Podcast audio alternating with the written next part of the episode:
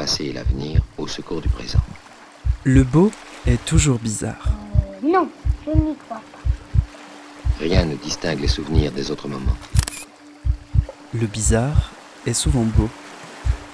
C'est cette bizarrerie qui le fait être particulièrement le beau. Le beau bizarre. Non, oui, pour moi, oui. De Zineb Soulaimani.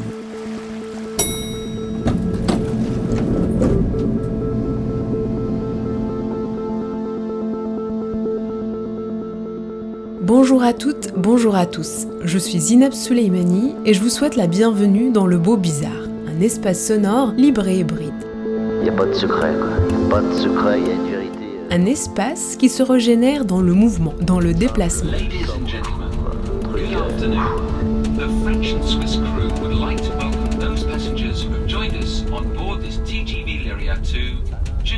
Aujourd'hui, nous sommes à Genève en Suisse pour le Festival de la Bâtie, un festival auquel nous allons consacrer 3 épisodes. D'abord avec son directeur Claude Ratzé, et puis avec 2 équipes artistiques présentes dans cette édition. Le collectif de la K7, le trio Rebecca Balestra, Igor Cardellini et Thomas Gonzalez seront les invités du prochain épisode, pour enfin prendre le temps d'une rencontre avec la chorégraphe et performeuse sud-africaine Mamela Nyamza.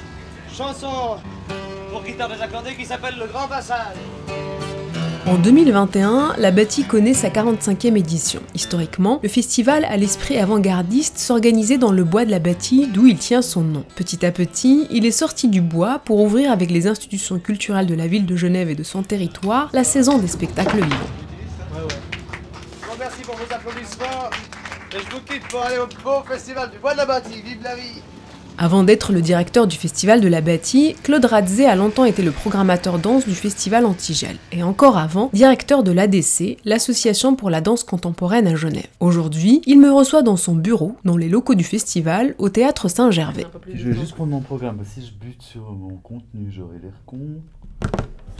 C'est pas du direct, alors ouais, vous pouvez...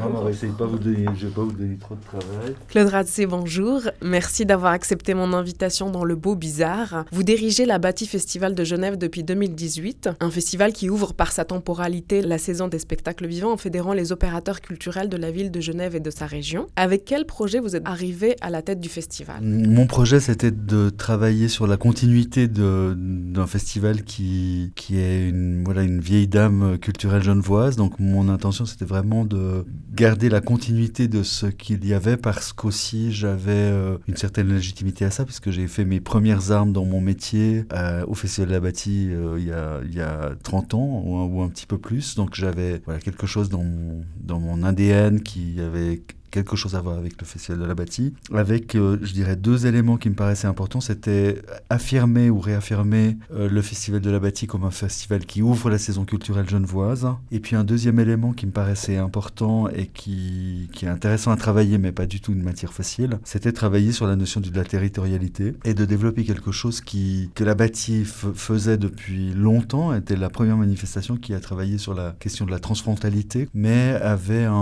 finalement un processus assez simple, c'était celui d'utiliser les grandes infrastructures qui étaient le relais culturel de Château-Rouge d'un côté et l'esplanade du lac à Divonne-les-Bains de l'autre côté, qui étaient des grands plateaux qu'on n'avait pas à Genève, et il y avait du transbordement de public. J'ai eu envie de mieux travailler cette question des agglomérations de communes, sans trop savoir à l'époque la difficulté dans laquelle je mettais les pieds, parce qu'effectivement il y a une politique culturelle française qui n'est pas celle de la Suisse, c'est-à-dire la question de la centralisation, la centralité en fait. Donc ici, dans ce périmètre autour de Genève, il y a 2 grandes infrastructures, et puis elles fédèrent vraiment, elles se concentrent un petit peu le public, elles travaillent beaucoup sur leur territoire de proximité, et quand on sort de ces 2 endroits, 3 ans après, je me rends compte j'aime à dire qu'on n'est pas dans une zone de confort, mais que pourquoi pas ne pas être, mais il y a vraiment du travail à faire pour finalement désarticuler quelque chose autour de cette territorialité. Et puis aujourd'hui, j'essaie de travailler sur la notion de ce qu'on appelle du Grand Genève, donc c'est cette idée politique d'avoir une suragglomération qui touche une région de la France,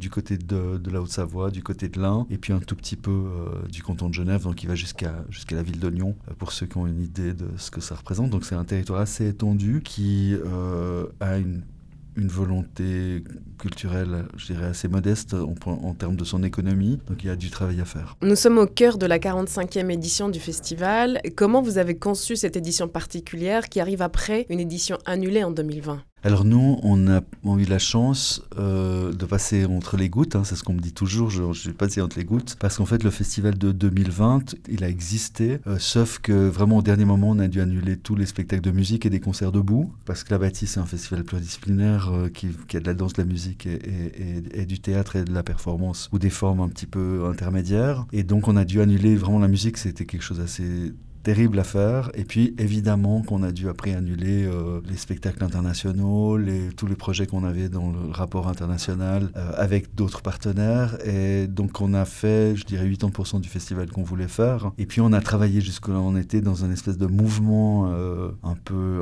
empirique, parce qu'on a programmé vraiment le plus tard possible, on a décalé toute notre communication, et finalement on était jusqu'au dernier moment très très actifs sur le remplacement, donc on a quand même fait un festival qui était très éprouvant à faire, parce que il y avait toutes ces mesures sanitaires, ces choses qu'on connaissait pas, ces choses qu'on a dû mettre en place, et c'était assez, je dirais, assez angoissant en réalité, parce que la Bâtie, elle travaillait avec beaucoup de partenaires, donc l'angoisse, c'était l'angoisse de base qu'on avait à ce moment-là, c'était de fabriquer des clusters. Et puis l'angoisse complémentaire, c'était de dire on ouvre une saison culturelle, et si on commence à faire des clusters à gauche, à droite, on va la fermer. Donc c'était assez...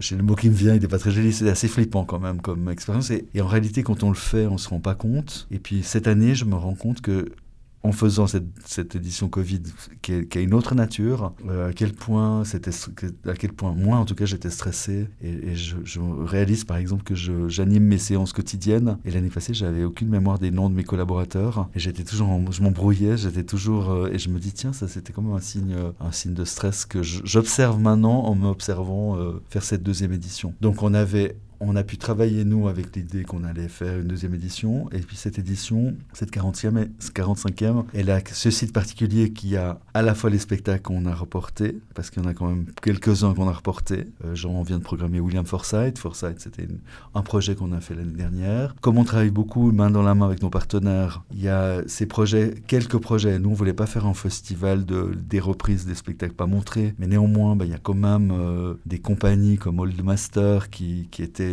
qui ont fini leur création, que le public n'a pas pu voir, et qu'on a décidé avec le Théâtre du Grütli de réinviter avec leurs deux spectacles.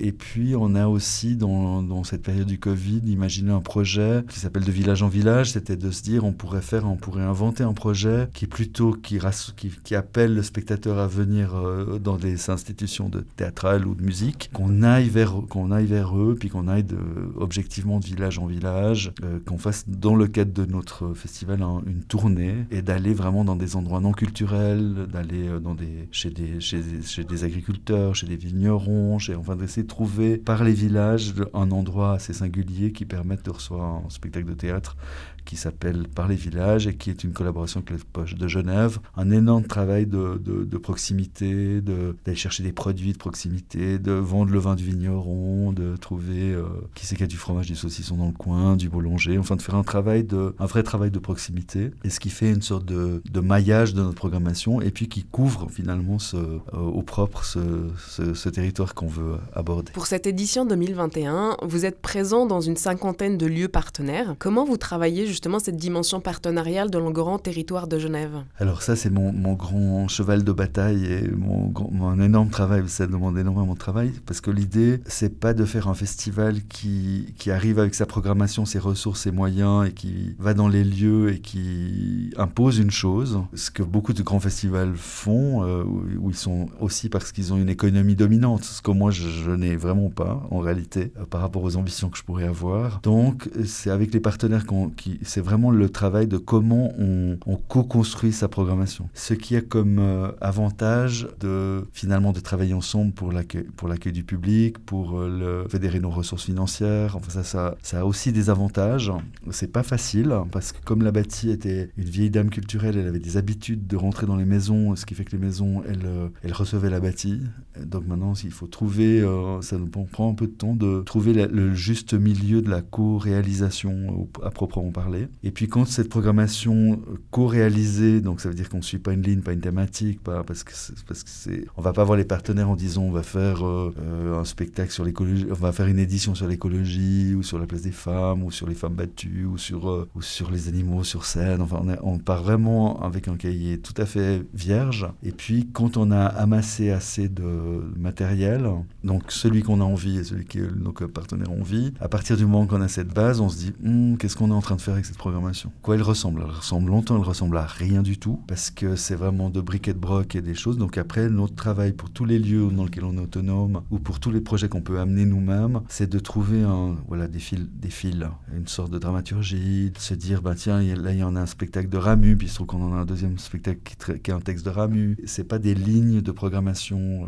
surlisibles pour le public à la lecture et qui sont un petit peu difficiles à promouvoir, ce qui est plus simple avec une thématique, un sujet. Mais c'est quand même de se dire, si on a ça, il y a comment il y a du sens et surtout comment il y a du contresens. Quelles sont les proportionnalités, c'est pas une recette de cuisine. Néanmoins, c'est quand même des éléments que nous semble important de pouvoir mettre ensemble et d'être un peu équilibré dans un festival pluridisciplinaire. Donc ça, c'est un grand travail, je dirais, de la fin de l'hiver, et ça nous demande d'être inspiré, d'avoir des idées, d'avoir quelque chose où on est capable de raconter quelque chose, une programmation en fait. Mais c'est pas le parti pris d'un discours je dirais lénifiant, d'une posture de quelque chose qui serait valable pour tout le monde. Donc on préfère ne pas travailler sur la question de la thématique ou des sujets, et naturellement arrivent des sujets et arrivent des formes qu'on retrouve finalement parce qu'elles sont dans l'air du temps, tout simplement,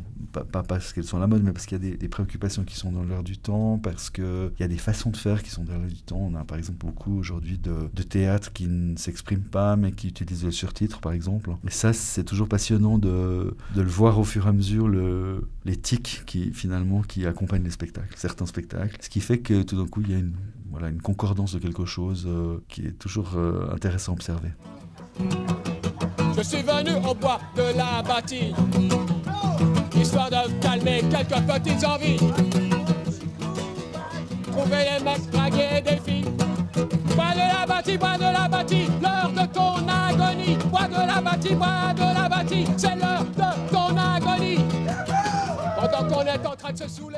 Vous avez tenu à la dimension internationale du festival, à la présence d'artistes internationaux. Comment vous avez composé avec cette donnée dans le contexte actuel, et surtout, elle vient répondre à quel besoin cette présence internationale ? Alors je dirais qu'il y a deux choses. Alors, la présence internationale, elle est liée à l'histoire quand même, parce que la Bâtie, quand même, pas à son origine, c'est un festival local à l'origine, mais assez vite, à partir du moment où le festival il est sorti du bois de la Bâtie pour aller dans les théâtres de la ville et puis après étendre son territoire, c'est un festival qui a toujours eu ce caractère international qui tend aussi un petit peu à disparaître aujourd'hui dans les théâtres en réalité, parce que on a cette grande demande qu'on a en Suisse, mais qu'on a quand même partout j'imagine, de faire attention à ces artistes, voir que ces artistes sont bien traités, voir que ces artistes puissent travailler. Donc on peut voir qu'à Genève il y a beaucoup de théâtres qui ont comme mission de programmer, de soutenir des artistes de proximité, et la Bâtie elle fait ça, mais elle doit aussi faire autre chose. Et puis nous, avant la pandémie, à mon arrivée, on a eu beaucoup de discussions sur la question de l'internationalité. Parce qu'est-ce que ça veut dire aujourd'hui de programmer des artistes internationaux ? Qu'est-ce que ça veut dire en termes d'écologie, en termes de mobilité, en termes de déplacement ? Qui sont des questions qu'on ne se posait pas avant, mais qui se posent naturellement. Aujourd'hui, c'est la pandémie, elle a accentué quelque chose, mais moi j'avais déjà cette préoccupation quand je suis arrivé en trouvant par exemple... mais c'est ma nature à moi. Je suis par exemple quelqu'un qui n'ait jamais voulu des exclusivités. Par exemple, je trouve que c'est une posture que, en tout cas que moi j'ai pas et qui m'intéresse pas, mais et que l'exclusivité elle concerne les programmateurs ou les structures qui la pratiquent, mais ils concernent assez peu, et généralement assez peu les spectateurs. Donc moi j'ai jamais été dans cette question-là. Donc on a très vite travaillé avec l'idée de programmer de l'international, dans la mesure du possible, ça je suis obligé de le rajouter, où on n'est pas tout seul à programmer ces artistes internationaux. Et que notre responsabilité aujourd'hui sur l'internationalité, c'est d'essayer de se fédérer, d'être assez fédérateur autour des projets pour que si on fait venir maintenant Alice Ripoll, par exemple, on sait qu'elle a fait une tournée en Europe avant l'été, qu'elle refait une tournée ici en Europe et qu'elle va être là pendant 2-3 mois. Donc ça veut dire qu'il y a la mobilité qui on ne fait plus des allers-retours de manière assez naturelle, ce qu'on a pu beaucoup faire. Et puis le fait qu'il y ait de la fédération de structures, l'économie qui est donnée à ces compagnies ou à cette compagnie, mais à ces compagnies-là, elle est plus viable que de faire une exclusivité qui a prétendument une grande charge de promotion, mais qui finalement est quand même en contradiction avec les valeurs auxquelles on peut penser aujourd'hui. Et je dirais toute la crise du Covid de l'année dernière, qui était très compliquée, de ça, de voir venir, de voir les pays se fermer les uns après les autres, les festivals s'annuler les uns après les autres. Donc on avait déjà la bâtie en réseau assez bien fournie. Mais ça, maintenant, il y a vraiment un groupe informel des festivals de l'été où on s'échange, je sais pas, une fois par mois, toutes les 3 semaines. On parle de nos programmations, on travaille sur les projets qui peuvent intéresser plus qu'une personne. On regarde la question de la construction d'une tournée. Et puis, on regarde aussi, ça c'est quelque chose qu'on faisait moins avant. Par exemple, on vient de programmer Marina Otero et son Fuck Me, qui va faire une grande tournée en France à partir du début du mois d'octobre, qui a fait les festivals de l'été et qui est là et dont il y a beaucoup de jours off, puisqu'on n'a pas réussi à remplir ce trou entre les festivals qui vont jusqu'au mois de septembre en Europe. Il y a à un moment donné un trou avant l'ouverture des saisons, objectivement. Donc là, il y a beaucoup de jours off et tout le monde a décidé de ne pas renvoyer la compagnie, où ils sont une douzaine, en Argentine pour les faire revenir 10 jours plus tard, mais de les garder ici et de trouver les ressources pour qu'ils aient des défraiements, voir qu'ils puissent travailler ici pendant les jours de congé. Alors après, ça pose des tas de questions de solidarité entre nous, d'économie, de comment on fait avec cette économie, comment on trouve un petit partenaire en Espagne qui n'a pas d'argent, puis comment on est solidaire du fait qu'il n'ait pas d'argent, mais ça fait quand même une date de plus.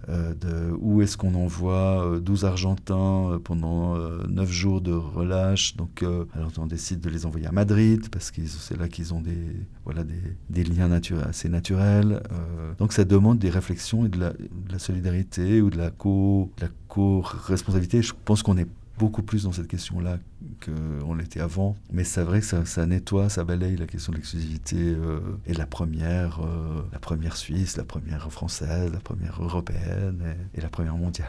Quels sont justement, c'est peut-être important de les valoriser, de les nommer, ces partenaires de festivals d'été avec qui vous menez cette réflexion et cette construction qui est effectivement nouvelle dans les pratiques? Alors, je pense que c'était pas nouveau. Le fonds de commerce, si j'ose l'utiliser comme ça, il existe parce que les uns et les autres on parle. Après, on parlait et on a déjà... C'est pas une chose qui s'est créée aujourd'hui, mais nous, on travaille très, très bien avec le Zürcher Spektakel, on travaille très bien avec le Festival de Bâle quand il a lieu une année sur deux, on travaille très bien avec le Festival d'automne, on travaille très bien avec la Belgique, on travaille aussi avec les festivals du début de l'été. Donc, c'est une petite famille qui échange. On travaille aussi avec le Tanz im Auguste à Berlin. Enfin, ces lieux, ici, on travaille avec Sens Dessus Dessous, avec Lyon, par exemple. Nous, on avait Marina Otero, ils ouvriront Sens Dessus Dessous, et puis après, Sens Dessus Dessous elle-même travaille avec d'autres, et donc ça permet à un projet de circuler et de ne pas faire des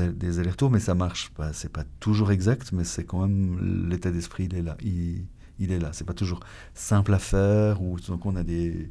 Là, si on parlait de Mamela, elle vient d'Afrique du Sud, elle est à Zurich comme artiste invitée. Nous, on l'invite ici pour faire une performance. Donc, son performeur, il n'est pas là, donc il faut quand même qu'on travaille. Et finalement, il va rester là 10 jours, mais il va travailler 5 jours. Et je crois que c'est quand même l'idée qui est partagée par le plus grand nombre, de travailler comme ça.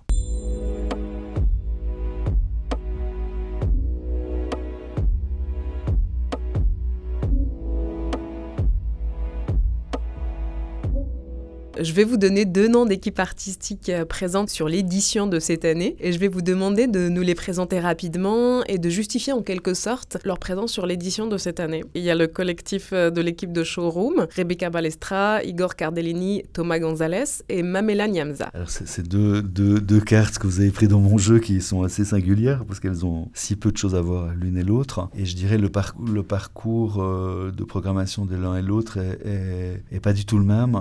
Mamela Mamela, c'est une artiste qui arrive dans notre programmation assez tard et qui arrive parce qu'on apprend que Mamela est invitée au Zürcher Spektakel comme grand témoin du Zürcher Spektakel. Le Zürcher Spektakel fait une sorte de jury pour sélectionner des spectacles, pour donner des prix d'une banque ou peut-être de la ville, je ne sais pas exactement. Et donc ils ont un protocole depuis quelques années d'inviter des artistes à faire partie de ça, à se rencontrer des programmateurs, à faire un travail d'observateur et de reconnaissance de leur métier, sans forcément être programmés. Et puis ma collègue Simone Dandouri, qui travaillait avec moi sur la programmation, avait très envie d'inviter Mamela, dont elle avait entendu parler ou qu'elle avait même vu une performance. Et puis on a proposé à Mamela, qui était là à Zurich, si elle ne serait pas d'accord, de venir présenter sa performance. Voilà, au Festival de la Bâtie. Et je dirais que Mamela, ça correspond aussi à quelque chose qui, dans notre la construction de notre manifestation, on a aussi à un moment donné, sans être politiquement correct, mais on a quand même cette question de la diversité, de s'intéresser au Global South, de se dire on a une responsabilité de travailler et puis de ne pas rester dans l'entre-soi, et qu'à un moment donné, il y a quand même cette question. Je dirais, elle n'est pas institutionnelle, ou elle n'est pas froide, c'est pas on fait des cases à cocher puis on les a remplies, mais à un moment donné, donc, quand on a tout notre paysage qui est posé, on se dit « Oh, attention, ici, on pourrait avoir peu de femmes comme artistes, on pourrait avoir peu de Global South, on pourrait avoir peut-être des choses plus performatives, présenter des choses moins connues. » Donc, on a à un moment donné un travail à faire pour que ça prenne une certaine forme. Et Mamela, c'est vraiment une pièce très réjouissante parce que c'est difficile, parce que c'est singulier, parce que c'est une performatrice qui est très solide, et c'est une performatrice aussi qui est très habitée de ses problématiques à elle dans son pays, et ses problématiques dans son pays, mais c'est encore autrement et très bizarre chez nous. Et c'est parce que finalement, c'est quand même une pièce qu'on a... Ça, c'est des questions... de qu'est-ce qu'on fait aujourd'hui, mais c'est quand même une artiste qu'on invite d'Afrique du Sud, très politisée, très incarnée et qui est très militante chez elle. Et ici, il y a quelque chose qui, je sais pas, elle sent mieux que moi, mais il y a une sorte de tension entre son propre intention, le public qui la reçoit, et puis le décalage qu'il y a. Et ça, dans une programmation, c'est passionnant. C'est-à-dire de pouvoir avoir le même soir William Forsythe dans un grand théâtre et Mamela dans un autre, et puis que le public, il soit... Et c'est pas pour l'embêter, mais c'est tout d'un coup qu'il soit confronté à quelque chose qui n'est pas du tout consensuel et dont probablement avec Mamela, ce qu'on a découvert maintenant, ce qu'on voit, on n'a pas vu en voyant les captations et tout ça, on peut imaginer, c'est la rudesse du rapport avec le public. Tu peux pas programmer que ça, mais dans ta programmation, c'est quand même bien d'avoir des pièces qui posent des questions autant sur la forme que sur le contenu, que sur la place d'un artiste et sur sa militance et peut-être ce décalage, peut-être pour un artiste, il y a quelque chose il y a quelque chose de particulier. Mais pour nous, c'est important. Voilà, ça fait partie des artistes importants qu'on invite, qu'on fait découvrir, qu'on ne connaît pas, qu'on a envie et qui participent à cette internationalité, à ce que ça veut dire internationalité, c'est-à-dire, c'est pas la linéarité, c'est vraiment pour le coup la différence.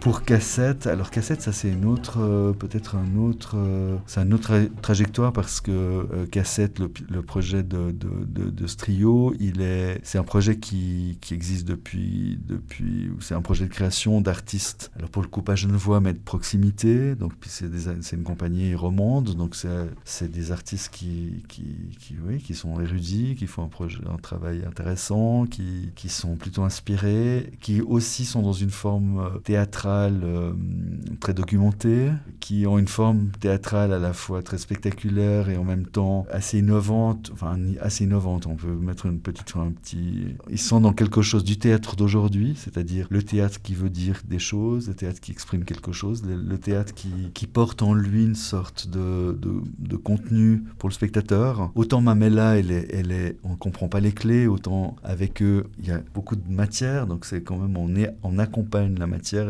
et l'acte théâtral accompagne la matière.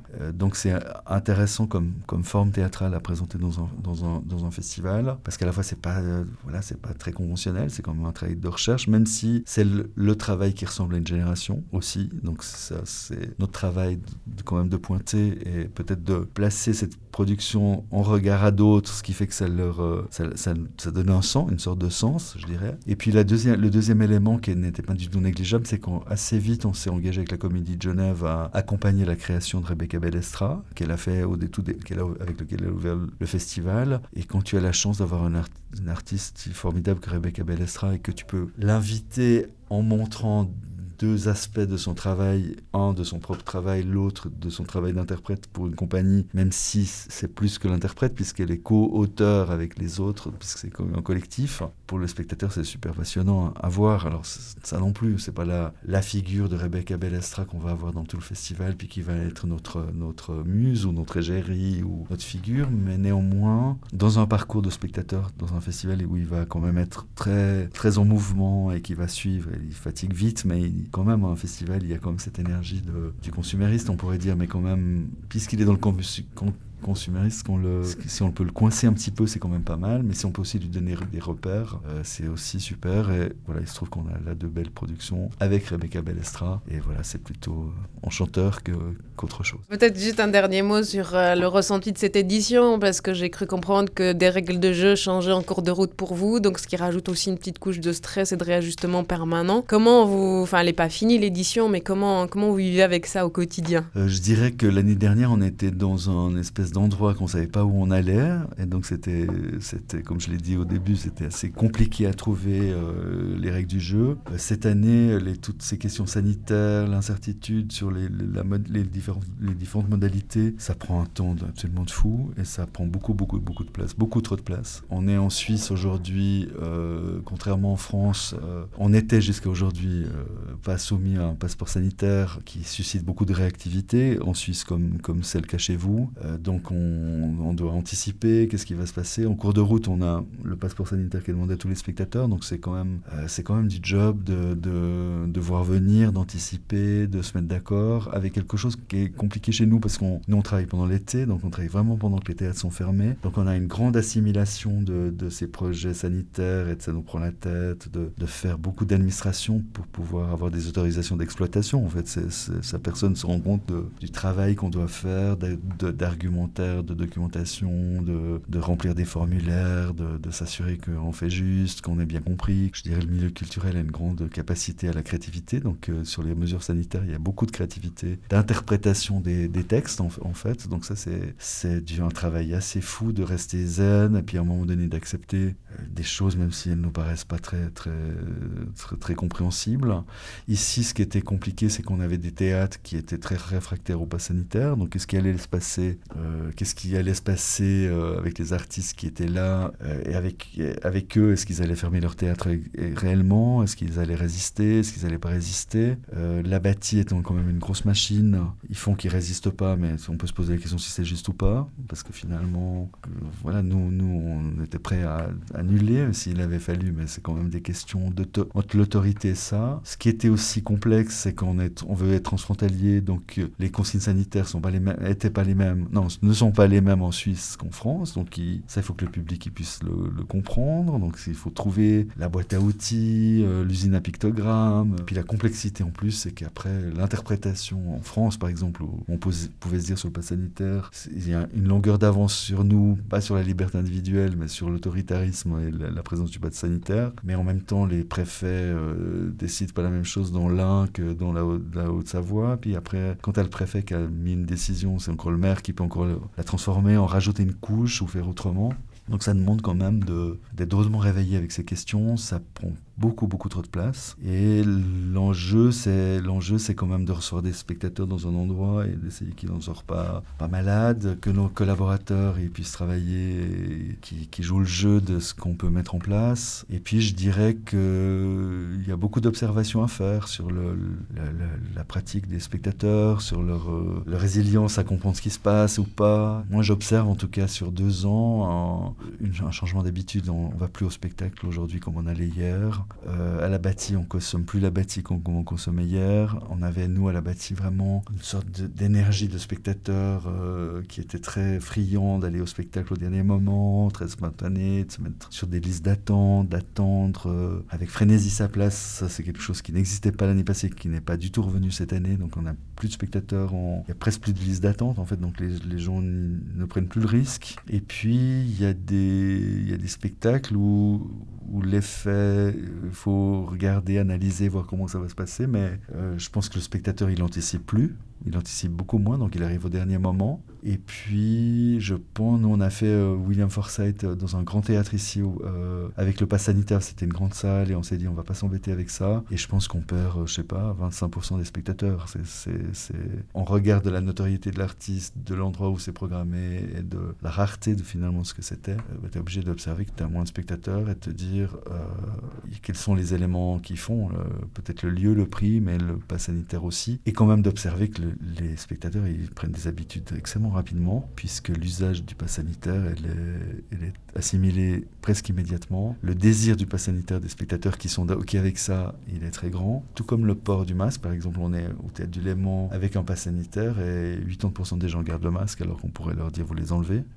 Donc c'est des réflexions, il y a quelque chose qui s'est déplacé et c'est pour le bien ou peut-être pour le mal, je sais pas, mais on n'est plus comme ça revient plus comme avant naturellement. Après ça, objectivement, c'est normal puisque les consignes elles changent, on peut pas tellement anticiper. Et puis pour un spectateur qui doit tout d'un coup présenter un pass sanitaire qui a pas envie de se faire vacciner, c'est quand même c'est possible, mais c'est quand même la croix et la bannière. C'est la découverte d'un monde qui est pas merveilleux, de savoir comment sont les artistes, parce que ça veut dire que l'espace Schengen est fermé, ça veut dire qu'on vaccine des jeunes Brésiliens, mais avec des vaccins qui ne sont pas reconnus ici, donc on les permet de passer leurs frontières, mais ici, ils peuvent pas le présenter, il n'y a aucune valeur, donc ça veut dire quoi ? Obtenir des visas pour les pays africains, c'est la croix et la bannière, c'est quand même aussi une modification, je dirais, géopolitique qui a là derrière, qui pose des questions quand même, parce qu'on veut travailler avec tous pour tous,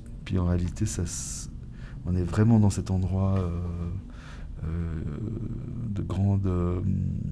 de clivage en réalité, et c'est antinomique avec notre travail en réalité. De part et d'autre du Rhône, le casse-tête des opérateurs culturels est le même. Continuer à faire leur métier, malgré les contraintes du contexte sanitaire, en prenant soin des artistes accueillis, des collaborateurs et collaboratrices, et en redonnant envie au public de revenir dans les salles avec curiosité et dans la sécurité. Et vous l'aurez compris, au prochain épisode, nous retrouvons le collectif suisse La Cassette autour de leur spectacle Showroom. C'était Le Beau Bizarre, un podcast du studio indépendant Audio Saudi, disponible sur toutes les plateformes d'écoute, et merci de votre écoute.